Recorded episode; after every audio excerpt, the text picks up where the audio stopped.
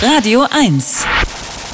Die Profis. Ja, wie soll ich sagen? Sie kennen ja wahrscheinlich die Formulierung, ich frage für einen Freund. Also sagen wir mal so, ich kenne da jemanden, der hat mal ähm, eine Psilocybin-Erfahrung gemacht, also Magic Mushrooms genommen und sollte dann für Freunde ein äh, Essen zubereiten. Und in der Küche hat er dann das Messer angesetzt an die Gurken und an die Tomaten und die haben ihm eindeutig zu verstehen gegeben, ouch! Das tut uns weh, wenn du unsere Haut schneidest. Dann ist er wieder zurück und nach einer Stunde haben dann die anderen gefragt, was ist denn los, was ist unser Essen? Dann hat er das erzählt und eigentlich haben das alle verstanden. Natürlich kommunizieren Pflanzen mit uns, wahrscheinlich auch Gemüse. Jetzt haben Forscher tatsächlich mal gefragt, kann das wirklich sein? Wie sehr äh, kommunizieren denn Tomaten oder Tabakpflanzen haben Mikrofone dran gehalten und Achtung, folgende Geräusche sind dabei rausgekommen. Wir müssen ganz genau hinhören und sehr still sein jetzt.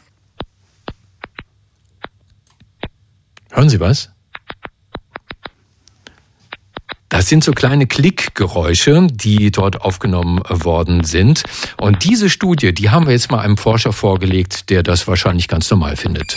Er ist Mitglied des Komitees des IG Nobelpreises für kuriose wissenschaftliche Forschungen, Vorsitzender der Deutschen Dracula-Gesellschaft und der bekannteste Kriminalbiologe der Welt.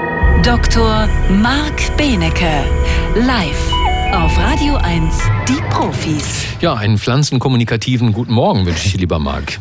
Klick, klick, klick, klick, klick, klick. Hallo, lieber Stefan. Also ich würde mich ja freuen, wenn die Tomate dann irgendwann mir einfach mal zurufen würde, hey, komm mal auf den Balkon, ich habe zu wenig Wasser, beeil dich mal ein bisschen oder sowas. Das wäre ja ganz schön, weil es gibt ja Pflanzen, mit denen kann man besser kommunizieren als mit anderen. Äh, aber was haben die da genau untersucht?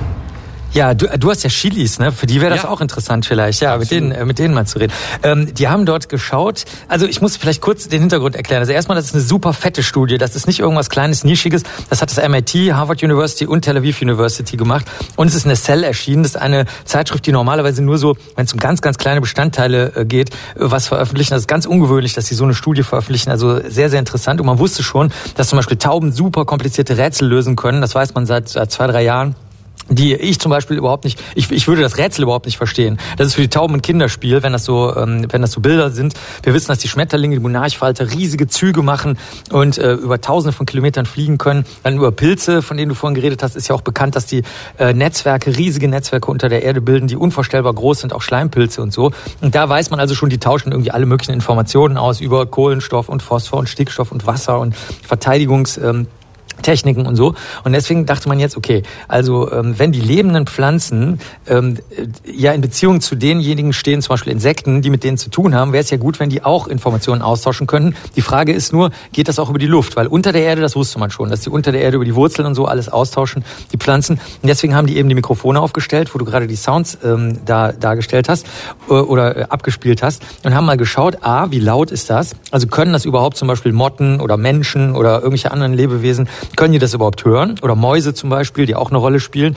Und äh, Antwort ja. Das ist relativ laut. Also wenn man ähm, 60 Dezibel hat, ähm, dann ist das so, dass die Lautstärke von einem Gespräch, so wie wir das jetzt gerade führen, und 80 Dezibel wäre Schreien.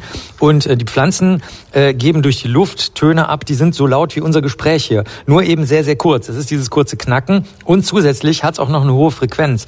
Ein paar Megahertz. Das bedeutet, ähm, dass das zum Beispiel für Motten jetzt auf einmal wieder interessant wird.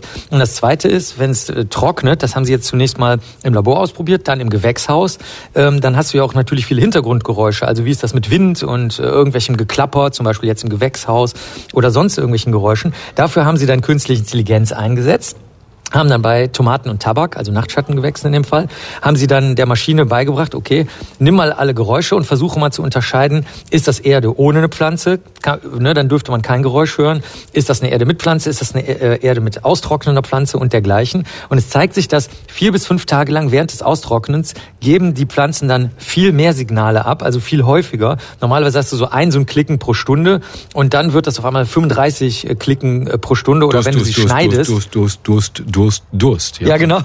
Durst, Durst. Ja, genau. Und nach vier bis fünf Tagen wird's dann, wird's dann Durst. Dann, dann kommt nichts mehr. Hm. Und wenn du sie schneidest, hast du auch noch 25 von den Klicks. Also du hast sowohl also äh, eine Abfolge. Ach so, und noch was. Sie machen diese Geräusche auch äh, tageszeitlich abgestimmt auf Tagtiere. Das heißt, sie haben einmal so einen Vormittagspeak, Durst, Durst, Durst. Oder ich wurde geschnitten und trockne deswegen geradeaus. Und nachmittags nochmal. Also zwischen 16 äh, und 19 Uhr haben die so einen Peak und morgens nochmal vormittags ein. Das heißt, die Frage ist natürlich nur, machen die das jetzt mit Absicht oder ist das Zufall und was mit anderen Pflanzen? Und ähm, da hat dann offenbar die Redaktion gesagt, das müsst ihr nochmal testen. Daraufhin haben sie auch noch getestet Weizen, Mais, die Weintraube, aus der Cabernet Sauvignon gemacht wird, Taubnesseln und so kleine kugelige Kakteen, die wie so Nadelkissen aussehen. Die alle machen diese Geräusche, wenn sie austrocknen oder ähm, geschnitten werden.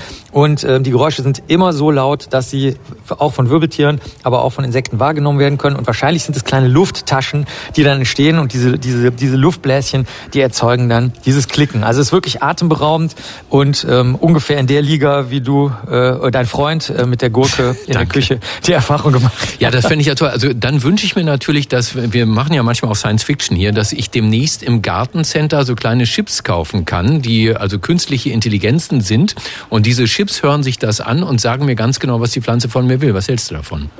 Fände ich sehr, sehr gut und ich stelle mir auch ein schönes Orchester vor. Also so ein Gurken, Tomaten, äh, was hat man noch? Weizen und Cabernet Sauvignon Orchester. Ja, du pass auf, wir gründen einfach ein Start-up. Elon Musk, hast du seine Nummer? Den rufen wir an, der soll das Ganze finanzieren. Das war Dr. Marc Benecke, live auf Radio 1, die Profis.